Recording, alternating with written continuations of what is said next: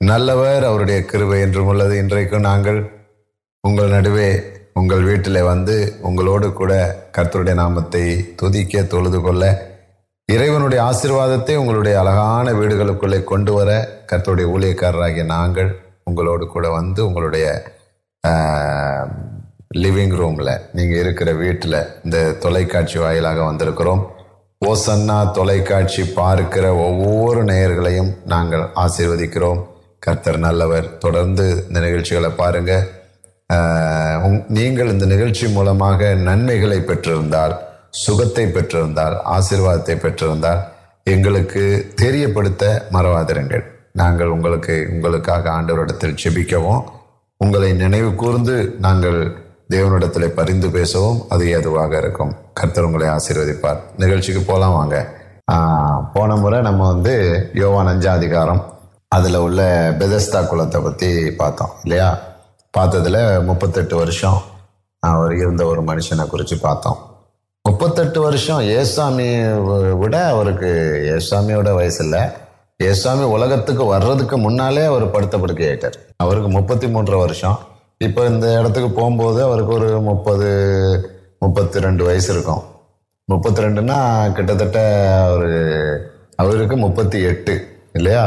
நாலு அஞ்சு ஆறு வருஷம் முன்னால் ஏசுவாமி உலகத்துக்கு வர்றதுக்கு ஆறு வருஷத்துக்கு முன்னாலே அவர் இங்கே படுத்துட்டார். என்ன ஒரு துக்கம் இல்லையா? அவ்வளோ நாள் படுத்திருந்தாலும் ஆண்டவர் வந்து கிளீனாக கேட்குறாரு உனக்கு சோமானமாக விருப்பம் இருக்கா?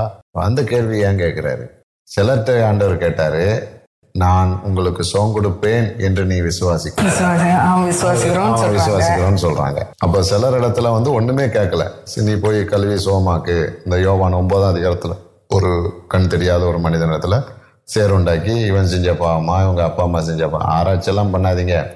உமிழ்ந்து சேருண்டாக்கி பூசி போய் கழுவிட்டு வா அப்படின்னு சொல்லி சோகம் கொடுக்குறாரு. சில பேருக்கு வழிய கிராமத்துக்கு வெளியே அழைத்துக்கிட்டு போய் சோகம் கொடுக்குறாரு.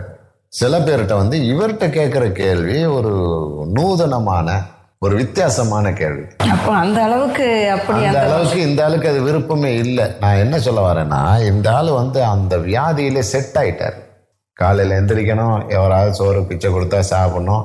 வலிக்குது வலிக்குது வலிக்குதுன்னு சோமா படுத்துக்கிட்டு இருக்கணும். பீடி கீடி சுருட்டு குடிச்சாங்களான்னு தெரியல.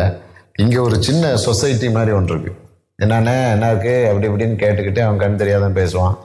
இவங்க யாராவது வந்து சோறு கொடுப்பாங்க. அம்மா பிச்சை இந்த சத்தங்கள். ஐயோ வலிக்கு. அது ஒரு பக்கம் வந்து சத்தம் கேட்கும். இன்னொரு பக்கம் அது அந்த அந்த துர்நாற்றத்திலே பழகிட்டாங்க. இந்த சத்தத்திலே பழகிட்டாங்க. இதிலிருந்து எந்திரிக்கணும்னு அவங்களுக்கு ஒரு விருப்பம் இல்லை. ரைட் ஓகே அப்படிங்கிறது இதுதான் நமக்கு வாழ்க்கை. இனி சாகிறதுக்குள்ள வழி என்ன? அப்படிங்கிறது தான் இருந்தார். இதை கேட்டுக்கிட்டு இருந்த மக்கள் கூட நிறைய பேர் டாக்டர் சொல்லியிருப்பாங்க சாரி என்னால் இதுக்கு மேலே ஒன்றும் பண்ண முடியாது. இனி அவங்களுக்கு என்ன விரும்புகிறாங்களோ அதை நீங்கள் கொடுங்க. இறைச்சி கேட்டால் இறைச்சி கொடுங்க மீன் கேட்டால் மீன் கொடுங்க. இனி அவ்வளோதான் ஸ்டேஜ் முத்திருச்சு. அப்போ அவங்க படுத்துக்கிட்டு இனிமேல் மரணத்தை எதிர்நோக்கி ரைட்டு கண்ணை மூணுனா எப்படி போவேன்? பயம் வேற. சாகிறதுக்கு பயம். ஏன்? வாழ்க்கை வீணாயிருச்சு. முக்காவாசி நாள் படுத்தே கழிச்சாச்சு. எதுவுமே செய்யலை நன்மை செய்யலை. அப்போ அவனவனுடைய கிரியைக்கு தக்க பலனை தான் கொண்டு வருவேன் அப்படின்னு சொல்லி வெளிப்படுத்தல் இருபத்தி ரெண்டு பன்னிரெண்டில் எஸ்அப்பா சொல்கிறாங்க இப்போ கிரியே இல்லையே. கிரியை இல்லாமல் அங்கே போய் என்ன செய்ய? என்ன செஞ்சிட்டார் இவர்? யாருக்கு சுயசேதம் சொன்னாரா?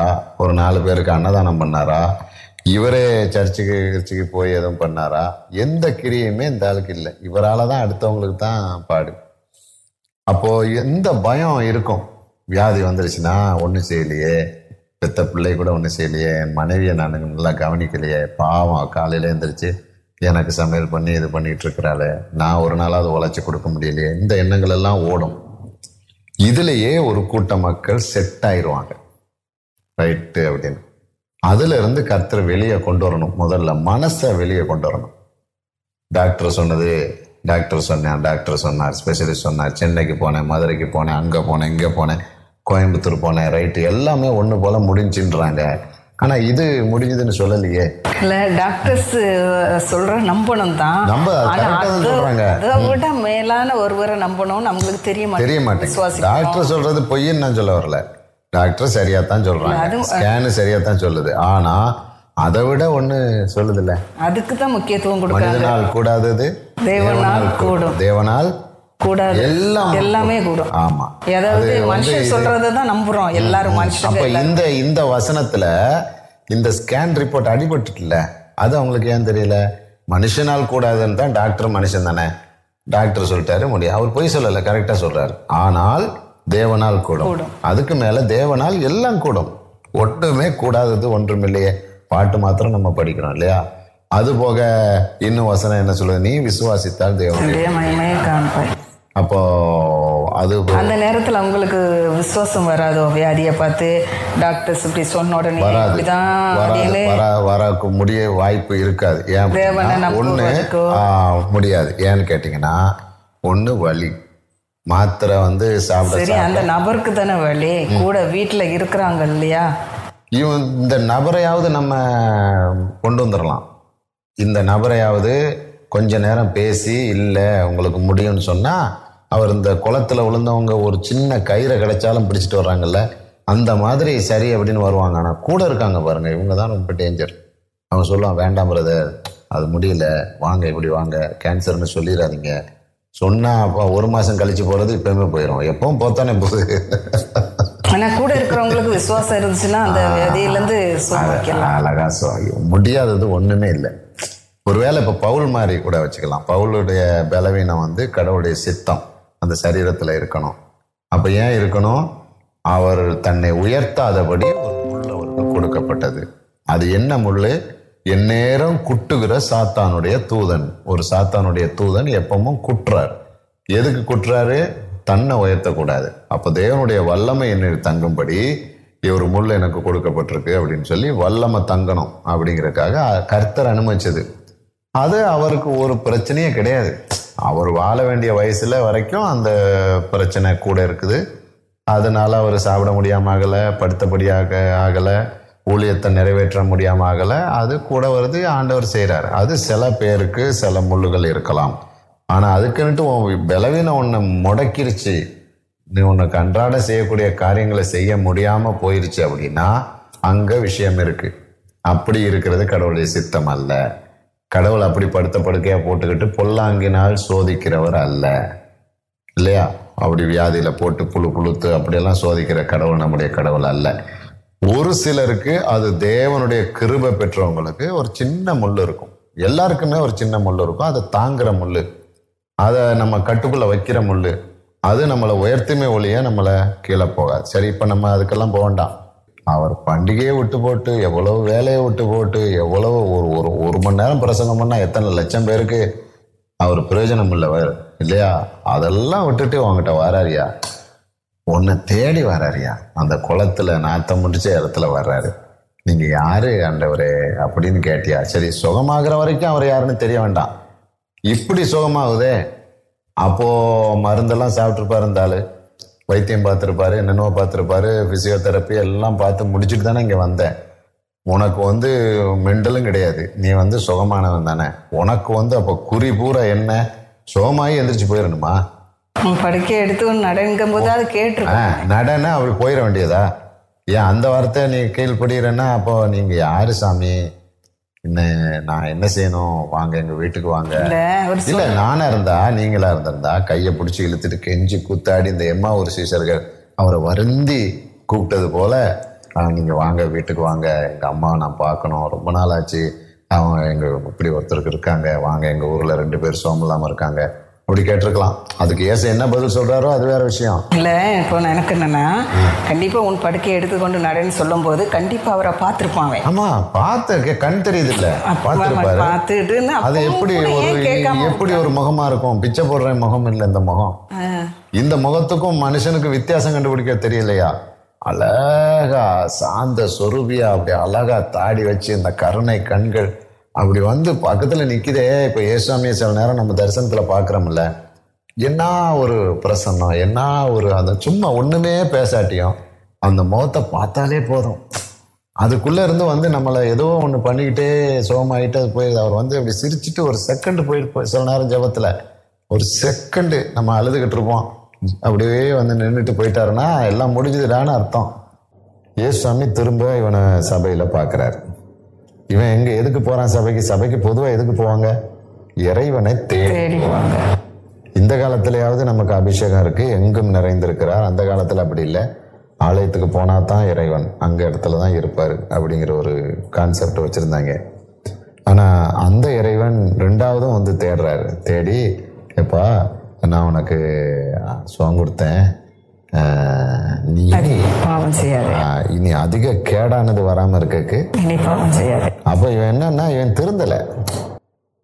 சுகமாயிட்டான் ஆனால் திருந்தலை. என்னன்னா அதே பேச்சு பேசுகிறான் அதே மாதிரி பார்க்குறான் அதே மாதிரி இருக்கான். ஒரு பரபரப்பு இல்லை ஊர் மக்களுக்கும் ஏன் சுகமானான்னு இப்போ இருக்குன்னு நினைக்கிறேன். ஏன்னா முப்பத்தெட்டு வருஷம் படுக்க படுக்கையாக இருந்து நம்ம ஊரில் ஒருத்தன் சுகமாகி வந்துட்டான்னா இப்போ நம்ம சில கிராமங்கள் அமைப்பில் பார்த்தோம் அப்படின்னா அந்த ஒரு ஆளுக்கு சுகம் இல்லைன்னா அந்த ஊரே துக்கப்பட்டுக்கிட்டு இருக்கும். என்னைக்கு வருவாங்க அக்கா என்னாச்சு அம்மா என்னாச்சு அப்படி கேட்டு இருப்பாங்களா? அப்போ ஆஸ்பத்திரியிலேருந்து வீட்டுக்கு வந்தோன்னே அந்த ஊரே கொண்டாடும். முப்பத்தெட்டு வருஷம் இப்படி ஏசாமி சுகம் கொடுத்துட்டாருன்னா இப்போ அவன் அதை பார்க்குறக்கே ஒரு ஐம்பது பேர் சபைக்கு இவன் இழுத்துட்டு வரலாம். வரல. அப்போது ஊருக்கும் பிடிக்கல. இவன் சுகமானது. அப்படின்னு நான் கற்பனை பண்ணுறேன் ஒரு வேலை தான் அது. நானாக அதை சொல்லலை. ஒரு வேலை எப்பா வந்துட்டான் ஐயா சாமி இருபது வயசில் என்ன வரத்து வந்தான் ஐயா? இப்போ என்ன பண்ண போகிறானோ அதே கம்பீரம் அதே முறுக்கு மீசை அதே மாதிரி இருக்கானே? ஒரு மன்னிப்பும் கேட்கல வீடுகளில் போய் என்ன? சில வீட்டில் தப்பு பண்ணால் நான் சோமாயிட்டேன். ஏசு ஏசுனே வேண்டான்னு வச்சுக்கிறோமே ஒருத்தர் வந்தார். வந்தாரு ஒரு வேளை கடவுளாக தான் இருக்கும். நான் சோமாயிட்டேன் என்னை மன்னிச்சுக்கிறேங்க அப்படின்னு சொல்கிறதுக்கு இவனுக்கு வராமல் இவர் அதான் ஆண்டவர் திரும்ப சொல்கிறாரு ஏய் பார்த்து இனி இதே லைனில் போனேன்னா அதிக கேடாக வந்துடும் அப்படின்னு சொல்ல அப்போ தான் இயேசுக்கு அவன் அறிமுகமாகறான். தன்னை சுஸ்தமாக்குறோம் இயேசு. அப்படின்னு அறிஞ்ச உடனே இவன் என்ன பண்ணிட்டான்? ரூதர்கிட்ட போய் யார் யார் ரூதர்கள் கேட்டாங்களோ யார் சோமாகனா யார் சோமாக்குனா அவன் கண்ணை அப்படி சுழிச்சிட்டு கேட்டிருப்பான்ல. அப்போ அவங்கிட்ட போய் சொல்றான் என்ன யார்த்த சோமாகுதுன்னு தெரியுமா? இயேசு அந்த இருக்காருல்ல இயேசு இயேசு தான் சோமாக்குனாரு. அப்போ இதுதான் சாட்சின்னு சொல்றான் இவன். இது சாட்சி கிடையாது காட்டி கொடுக்குற ஒரு லெவல் இவன் உண்மையா சொல்லணும்னா நேரம் ஊருக்கு ஓடி இருக்கணும் ஊருக்கு போயிட்டு சித்தப்பா பெரியப்பா மாமா மாமா இயேசு தான் என்ன சுகமாக்குனார் மாமா. வாங்க அவர் சர்ச்சில் இருக்காரு. ஓடியாங்க ஓடியாங்க. அதுதான் எனக்கு இந்த யோவான் ஒன்பதாம் அதிகாரத்தில் வாசிக்கும் போதெல்லாம் நான் அழுவேன். அந்த மனுஷன் ஒன்பதாம் அதிகாரத்தில் அவன் சுகமாக்கும் போது இயேசு சுவாமி சுகமாக்கினா இவனையும் இதே மாதிரி வளைச்சு பிடிச்சிட்டாங்க. யாரு? பரிசெயர்கள் சதுசெயர்கள் எல்லாம். யார் சுகமாக்குனா யார் சுகமாக்குனா? அப்போ இவனுக்கு தெரியாது. உண்மையில இயேசு சோகமாக்குனாரு இயேசு தான் தெரியாது. ஆனா உள்ளால என்ன தெரியுது? ஓ பாவிகளுக்கு தேவன் செவி கொடுக்கறது இல்லை. அப்போ ஒரு பாவியா இருக்கிற ஒரு மனுஷன் எப்படி இன்னொரு பாவிக்கு சுகம் கொடுப்பாரு? கண்ணு தெரிஞ்சிட்டியா? அவனுக்கு அதை அந்த அது ஒரு கொண்டாட்டம். இவ்வளவு நாளாக இருந்தேன் எனக்கு கண்ணு தெரிஞ்சிட்டு. அப்படிங்கிற கொண்டாட்டத்தில் இவன் வந்து போய் ஏசாமியை சந்திச்சு நீ உன்னை யார் சுகமாக்குனான்னு உனக்கு தெரியுமா? ஏன்னா இவனுக்கு கண்ணு டக்குன்னு தெரிஞ்ச உடனே பார்த்தா பத்து பதினஞ்சு பேர் நிக்காங்க. இதுல யாரு சேரு பூசினா இதுல யாரு என்னைய தொட்டான்னு தெரியாது தெரியாது. அடுத்தவங்க திரும்பி போயிட்டு வர இருக்கிறாங்க. அப்ப இவனுக்கு நியாயம் இருக்கு. இவன் அறியாம இருக்கிறதுக்கு நியாயம் இருக்கு. ஏன்னா சுத்தில டக்குன்னு ஏச கவர் பண்ணி அப்படியே கூட்டிட்டு போயிட்டாங்க. இவன் முழிச்சு முழிச்சு பார்க்கான். கண்ணு தெரியுது இதை பார்க்கவா இயேசுவை பார்க்கவா யாரு? ஓ மனுஷங்கெல்லாம் தாடி வச்சிருப்பாங்களோ? எல்லாம் சீவி இருக்காங்கப்பா எல்லாரும் இது இப்படி ஒரு பரபரப்புலேயே இருந்தானா? அப்போ இன்னொரு நாள் இயேசு போய் இவனை சபையை விட்டு தள்ளிட்டாங்க. அப்போ சபையை விட்டு தள்ளுற அளவுக்கு இவன் இயேசுக்காக நிற்கிறான் அவ்வளோ பேர் வந்தாலும் அம்மா அப்பாவை தள்ளிடக்கூடாதுன்னு அம்மா அப்பாவை சொல்லிட்டாங்க. இவன் வயசு உள்ளவன் கேட்டுக்கிறங்க அப்படின்னு ஏன்னா கல்லறை கிடைக்கணும்ல அதுக்காக சொல்லிட்டாங்க. அப்புறம் இவர் போய் நான் தான் இயேசு. ஆண்டவரே இயேசு என்று நான் அறிந்து கொள்வதற்கு அவர் யார்? அப்படின்னு கேட்கும்போது உங்க கூட பேசுறவர் தான் அவர் அப்படின்னு. டக்குன்னு காலில் விழுந்து பணிந்து கொண்டு. அப்பா நீர் எத்தனை நல்லவர். பணிந்து கொள்றான் ஆராதிக்கிறான். இந்த மனுஷனுக்கு அது ஒண்ணுமே இல்லை. இவன் போய் யூதர்கிட்ட போய் சொல்றான்.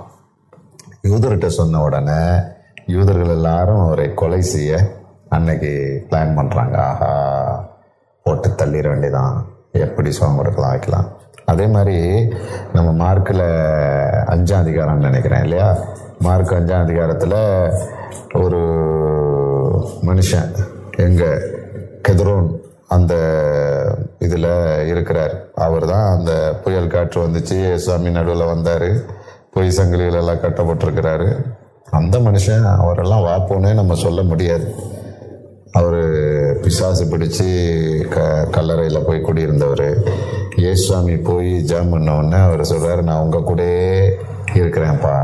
என்ன ஒரு வார்த்தை. ஆண்டவர் சொன்னார் வேண்டாம். நீ போய் உன் உணத்தார் இடத்துல உன்னுடைய மக்கள்கிட்ட போய் சொல்லு அப்படின்னோடனே அவர் போய் தெற்கபோலி முழுவதும் பிரசங்கம் பண்ணுறார் எல்லாரும் ஆச்சரியப்படுறாங்க. இப்போ இதை விட பேய் பிடிச்சதை விட உனக்கு முப்பத்தெட்டு வருஷம் படுத்திருந்தது பெரிய சாட்சி. இல்லையா? விழா வாரியா சொல்லலாம். இவனுக்கு சொல்றதுக்கு ஒண்ணுமே இல்லை. இவனுக்கு ஏன்னா கிழிச்சுக்கிட்டது இவனுக்கு தெரியாது. மற்றவங்க பார்த்துருக்காங்க அடிச்சான் பிடிச்சான்னு தெரியுமே தவிர இவனுக்குன்னு சொல்றதுக்கு ஒன்றும் இல்லை. இவனுக்கு என்ன சொல்லியிருப்பான்? எனக்கு ஒன்றுமே தெரியல. தெரிஞ்சவன் நிர்மாணமாக இருப்பானா? தெரிஞ்சவன் கல்லறையில் போய் படுப்பானா? அவன் பிசாசு பிடிச்ச உடனே இவன் ஒன்றுமே இல்லாத வேறு உலகத்தில் இருந்தான்? ஆனால் இவன் அப்படி இல்லை. முப்பத்தெட்டு வருஷம் அணு அணுவாக கஷ்டப்பட்டிருக்கிறான். சாப்பிட இல்லாமல் இருந்திருக்கும். பெத்த தாயே தகப்பனே கொண்டு போய் கட்டலில் வச்சு நீங்கள் இருந்துக்க சாமி அப்படின்ட்டு போயிருப்பாங்க. வீட்டில் ஏதாவது இருந்துச்சுன்னா எப்பயோ ஒரு தடவை வரும் போகும். வேதனை இதெல்லாம் விவரித்து சொல்கிறதுக்கு இவனுக்கு நிறைய இருக்குது அனுபவிச்சு வந்தவன். ஒரு நாள் ரெண்டு நாள் இல்லை முப்பத்தெட்டு வருஷம். இவர் பாட்டு கண்டுக்காம அப்படி இருக்கிறாரு. ஆனால் அவன் அந்த தம்பி அவர் போய் என்ன பண்ணிட்டாரு? அந்த ஒரு பெரிய பரிசுத்தவான் நீதிமான். அவர் வருஷத்துக்கு ஒருத்தருக்காக ஏசுவாமி கடல் கடந்து போய் சந்திக்கிறாரு. அது எவ்வளோ பிரயோஜனம்? இவர் ஒருத்தருக்காக பண்டிகையை விட்டுட்டு இங்கே வராரு. வந்தாலும் இது ரொம்ப அற்பமாக நினச்சிட்டான் இந்த மனுஷன். ஆனால் இப்போ நிறைய பேருடைய பிரச்சனை என்ன? சுகமாகிற மூணு விதமான காரியத்தினை பார்த்தோம். ஒன்று நம்ம வந்து யோவான் அஞ்சாம் அதிகாரம். அதில் வந்து பெதஸ்தா குளத்தில் முப்பத்தெட்டு வருஷம். ரெண்டாவது வந்து யோவான் ஒன்பதாவது அதிகாரம். அதில் ஒரு கண் தெரியாத ஒரு மனிதன். இன்னொன்று வந்து மார்க் அஞ்சாம் அதிகாரம். இல்லையா? இந்த மூணு அதிகாரங்களிலேயும் மூணு விதமான மக்களை பார்க்குறோம். இந்த மூணு விதமான மக்கள் முதல் கூட்ட மக்கள் என்ன? சுகம் மாத்திரம் கிடைச்சா போதும். நீ எங்கனையும் போ. நீ எனக்கு சுகம் கிடைக்கணும் நான் மறுபடியும் போகணும். அப்படியே போய் இவங்க சொன்னாலும் சொல்கிறதெல்லாம் நமக்கு வினையாத்தான் வரும். சில பேர் சோகமாயிட்டாங்கன்னா போயிட்டு நம்ம எதிர்பார்ட்டிகிட்ட போயிட்டு ஏதோ அதெல்லாம் ஒன்றும் கிடையாது. அது நானாக போனேன்னா என்ன சாட்சி சொல்கிற கேள்விப்பட்டிருக்கியா? நம்ம ஊக்கத்தோட ஜாமனும் இல்லை அது வந்து நம்மளை மேன்மைப்படுத்துறது நம்ம சொல்லக்கூடாது. அவங்க வந்து சாட்சி சொல்கிற எப்படி சொல்லுவாங்கன்னா நான் போராடி ஜெபம் பண்ணினேன். நான் வாசம் இருந்து அழுதேன். இறைவன் வந்தான்னு கடைசியில் ஒரு ஊழியனும் வந்தார். அதை ஒரு சின்ன ஒரு இது தொட்டுட்டு போயிடுவாங்க அப்படி. ஆனால் போராடி ஜெபிச்சாங்க சந்தோஷம்தான். ஊழியனை மேன்மைப்படுத்துறது தப்புன்னு தான் தெரியுது. இருந்தாலும் கரெக்டாக சொல்லணும். ஒரு ஊழியக்காரன் வந்து எவ்வளோ தூரம் அழுதுருப்பாங்க எவ்வளோ உபாசித்திருப்பாங்க எவ்வளோ கண்ணீர் வெடிச்சிருப்பாங்க. அந்த நேரத்தில் போய் இவங்க வந்து செஞ்சு அற்புதம் கிடைச்சிருந்தா வீட்டிலே கிடைச்சிருக்கணும்ல. அப்போது சபைகள்னால எதுனாலும் ஊழியரையும் முக்கியப்படுத்த வேண்டாம். நீங்கள் வந்து உங்கள் ஜெபத்தையும் முக்கியப்படுத்த வேண்டாம். இறைவனாகிய இயேசு சுகம் கொடுத்தாருன்னு சொல்லி அந்த நன்றி விசுவாசத்தோடு இருக்கணும். ஒன்று ரெண்டாவது குரூப் எல்லாம் எப்படி அப்படின்னு கேட்டிங்கன்னா ஆஹ், எனக்கு சோமாயிருச்சு ஒரு சாட்சி மாத்திரம் சொல்லிடணும். இதுக்காக புறப்பட்டு பஸ் எடுத்து விடிய விடிய பிரயாணம் பண்ணி வந்து ஒரு சாட்சி சொல்லிட்டு போயிடுவாங்க. அதோட எல்லாம் முடிஞ்சுன்னு நினைக்கிறாங்க. நான் சுகம் இல்லாமல் இருந்தேன். அதனால எனக்கு வந்து சுகமாயிருச்சு அப்படின்னு சொல்லி அவங்க வந்து சாட்சி சொல்லிட்டு அதுக்கு பிறகு போனவங்க போனவங்க தான். ஒரு லெட்டர் கிடையாது. இங்கே நமக்கு நம்மளோட உள்ள தொடர்பு வேண்டாம். அங்கே போன இடத்துல கர்த்தர் எனக்கு சுகம் கொடுத்தார் வாங்க அப்படின்னு சொல்கிறது வரும். கிடையாது. இது ரெண்டாவது குரூப் இப்போ நிறைய வீடுகளில் பலவீனம் இருக்குது நிறைய வீடுகளில் சுகம் இருக்குது நம்ம அவங்கள பார்த்து கேட்க போகிறோம் எந்த குரூப் நீங்கள் உங்களுக்கு சுகம் மட்டும்தான் உங்களுக்கு குறியா? இல்லைன்னா அந்த ரெண்டு யோவான் ஒன்பதாம் அதிகாரம் மார்க் அஞ்சாம் அதிகாரம். அம்மா என்னம்மா ஒரு பக்தர்கள் என்ன பரிசுத்தவான்கள். ஒட்டனை விழுந்து அதுதான் ஏசுவாமி. கேட்காமலே போய் சீசரெல்லாம் சொல்றாங்க இவங்க அப்பா செஞ்ச பாவமா அம்மா செஞ்ச பாவம் இல்லையா? அது பாரு அது சோகமான உடனே "ஆ, இறைவன் அவர் வந்து அவர் கூட ஒட்டி கொள்ளுவான் அப்படின்னு. இப்போ என்ன பிரச்சனை? யாரு நீங்க என்ன பிரச்சனையில இருந்தாலும் உங்களுக்கு சுகத்தை கொடுக்கக்கூடிய ஒருவர் உங்களோடு கூட உங்கள் நடுவில் இருக்கிறார். ஆமென் அன்று சுகத்தை கொடுக்குறாரு. ஆனா அவங்க அதை பிரசித்தம் பண்ணணும். பிரசித்தம் பண்ணணும். ஊழியர்களை விட்டுருங்க. சொன்னா கொஞ்சம் சந்தோஷமா இருக்கும். எவ்வளோ வியாதி நம்மலாம் நம்ம நான் என்ன சொல்றேன்? நீ பணத்தை காசெல்லாம் ஒன்றும் தராட்டியும். சரி நடந்துச்சுன்னு சொல்லிருங்க. அவ கொஞ்சம் சந்தோஷமா இருக்கு எவ்வளோ பேர் கஷ்டப்பட்டவங்க இருக்காங்க. அவங்ககிட்ட எல்லாம் சொல்லணும். நானே சொல்லுவேன். சாமியை தேடுங்க. உங்க பாஸ்டர்கிட்ட போய் சொல்லுங்க. உங்க பாஸ்டர் என்கரேஜ் பண்ணுங்க. சில பாஸ்டர்மாரெல்லாம் அவங்க நொந்துருவாங்க. நொந்து போய் என் மேல அற்புதம் நடக்கலையோ? கர்த்தாவே ஏன் ஏன் அப்படின்னு இருப்பாங்க. இவன் சோமாயி நல்லா ஜாலியாக சுத்திட்டு இருப்பான். நீ போய் அந்த பாஸ்டர்கிட்ட சொல்லணும். அப்போ அவருக்கு ஒரு விசுவாசம் வரும். கர்த்தருக்கு மேல ஒரு நம்பிக்கை வரும். இன்னும் கொஞ்சம் அவர் நெருங்கி வருவார் இல்லையா? ஊழியர்களை விட்டுறாங்க. ஊழியர்கிட்ட போய் சொல்லணும். கண்டிப்பாக ஏன்னா நம்ம பெருமைக்காக சொல்ல வேண்டாம். இப்போ நம்ம உதாரணத்துக்கு எடுத்துக்கிட்டோம்னா சில ஜெப குறிப்பு என்னைக்கோ சொல்லிட்டு போயிருப்பாங்க. நம்ம ஜெபிச்சுட்டே இருப்போம். கல்யாணத்துக்குன்னு சொன்னால் அது ஒரு நாள் வரும் பத்து வருஷம் கழிச்சு. அண்ணன் தெரியுதா? பாஸ்டர் தெரியுதா? என்னம்மா இது யாருமா கல்யாணம் ஆயிடுச்சு இந்த மாதிரி குழந்தை பாக்கியத்துக்காக ஜோம்னு சொல்லுவாங்க. ஜோம் பண்ணிட்டே இருப்போம். குழந்தை பெத்தது கூட தெரியாது. ரெண்டு மூணு வயசான அப்புறம் தூக்கிட்டு வருவாங்க. யாரு தெரியுமா? நான் எழுதி கொடுத்தேன்ல. அந்த மாசமே கன்சீவ் ஆச்சு. அப்ப சொல்லலாம் இல்லடி நான் இன்னும் இல்லை ஜெபிச்சுக்கிட்டு இருக்கேன். அது ஒண்ணு. ரெண்டாவது நமக்கே ஒரு சந்தோஷம் இருக்குல்ல. ஆ கர்த்தாவே என் ஜெபத்தை கேட்கிறீரே. அப்படின்னு நமக்கு ஒரு இது வரும். எத்தனை ஊழியக்காரங்க நொந்து போயிட்டாங்க. இல்லையா? அப்புறம் இந்த மாதிரி ஒன்று வெக்கப்பட்டு போயிடுறாங்க. சொல்றது சரியாக சொல்ல மாட்டேங்கிறாங்க. இப்படியெல்லாம் இருந்தாலும் இப்போ நம்ம ஜெபிக்கிற நேரம். நீங்கள் சரி எங்களை விட்டுருங்க ஊழியர்களை விட்டுருங்க போதவர்களை விட்டுருங்க. கர்த்தருக்கு சாட்சியாக உங்கள் சுகம் இன்னொருடைய ரட்சிப்புக்கு ஏதுவாக இருக்க கர்த்தர் உங்களை பயன்படுத்த ஆசீர்வதிக்கிறேன். ஜெபிக்கிறதுக்கு முதல்ல நம்ம ஆசீர்வச்சிருவோம். சரியா? இன்னைக்கு சுகம் கிடைக்கும். இன்னைக்கு அற்புதம் நடக்க போகுது. இப்போ நாம் எல்லாரும் கண்களை மூடி ஜெபம் செய்வோம். ஏசப்பா இந்த நிகழ்ச்சியை. பார்த்து கொண்டு இருக்கிற என் அன்பு சகோதர சகோதரி ஒவ்வொருவர் மேலும் உடைய பிரசனம் இறங்கி வரும்படி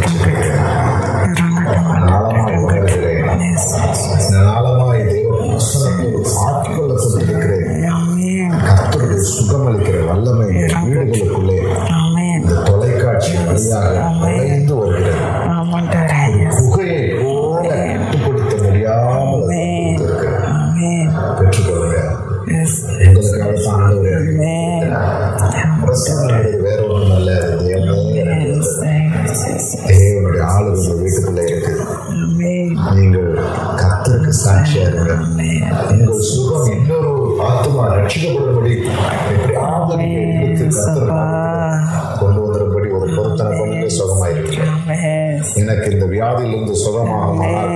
குறைந்தது என் ஆயுசு நாட்களில் பத்து பேரையாவது இயேசு பக்கம் நான் வழி நடத்துவேன். நூறு பேருக்காவது சாட்சி சொல்லிடுவேன் அப்படின்னு இன்னைக்கு பொருத்தனை பண்ணுங்க. இந்த ஜெபம் முடிகிறதுக்கு முன்பதாக இயேசு சுகத்தை தருவார். ஆண்டவர் சொல்லி நான் சொல்லல. என்னுடைய மனதில் இருக்கிற பாரத்தை நான் சொல்லுகிறேன் ஆனால் தேவ பிரசனம் இறங்கி வருகிறது.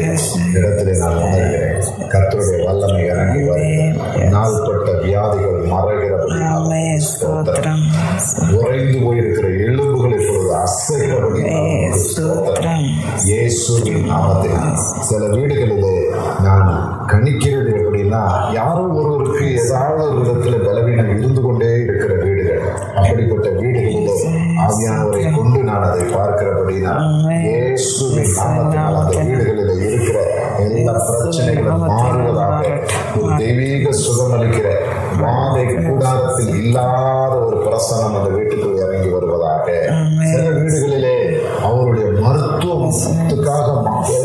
எல்லாம் செலவிடுகிறதை நான் அறிய முடிகிறது. அந்த அந்த அந்த சம்பாத்தியம் முழுவதும் இன்னும் சொல்ல போனா எக்ஸ்ட்ரா ஓவர் டைம் செய்து கூட வியாதிக்காக நீங்கள் மருத்துவம் பார்க்கிறதை நான் ஆவியிலே அறிகிறேன் உணர்கிறேன். இயேசுவின் நாமத்தினால் உங்கள் பிள்ளைகளுக்கு படிக்கிற பிள்ளைகளுக்கு கூட நீங்க செலவு பண்ண முடியல.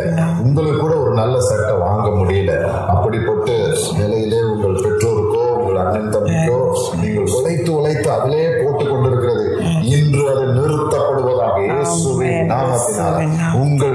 பிரயாசத்தை நீங்கள் சாப்பிடுகிற கிருபை உங்களுக்கு உண்டாவதாக. இன்றைக்கு அப்படிப்பட்ட வீணான செலவுகள் நிறுத்தப்பட்டு அந்த நபர் சுகமாவாராக நாமத்தினாலே. திடீரென்று மறித்த ஒருவருக்காக நினைத்து நினைத்து இருக்கிறதுனாலே மன போராட்டம் வீட்டுக்கு வந்த அந்த பலவீனத்தின் ஆவியை இயேசுவின் நாமத்தினாலே துரத்துகிறேன். வெளியே போ என்று கட்டளையிடுகிறேன் இயேசுவின் நாமத்தினாலே. செத்து போனவரை நீங்கள் அதிகமாய் நேசிக்கிறதுனாலே அதற்கான உள்ள அசுத்த ஆவி இந்த வீட்டுக்குள்ள இறங்கி வந்திருக்கிறது. நாமத்தினாலே. மறித்தவர்கள் மேல் அன்பு இருந்தது. உண்மைதான். அது ஒரு அளவிலே போய் முடிய வேண்டும். இயேசுவின் நாமத்தினால் அப்படிப்பட்ட செத்து போனவர்களோடு கூட இருந்த அசுத்த ஆவிகள் இந்த வீட்டை தொட வேண்டும் என்று நினைக்கிற எல்லா பொல்லாத ஆவிகள் இயேசுவின் நாமத்தினால் இந்த வீட்டை விட்டு இந்த குடும்பத்தை விட்டு இந்த பிள்ளைகளை விட்டு வெளியே புறப்பட்டு போ என்று கட்டளையிடுகிறேன்.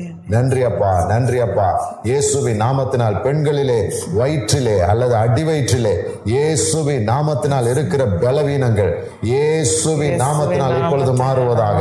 இப்பொழுது மாறுவதாக. அடி வயிற்றில் இருக்கிற வலிகள் அடி வயிற்றில் இருக்கிற வேதனைகள் ஒருவேளை கற்பம் சம்பந்தமான காரியமானாலும் கற்பம் பையனால் வருகிற சம்பந்தமான காரியங்களானாலும் அல்லது சரியான அவருடைய உதிர போக்கு வருகிற அந்த பீரியட் நேரங்களில் வருகிற வழிகளானாலும்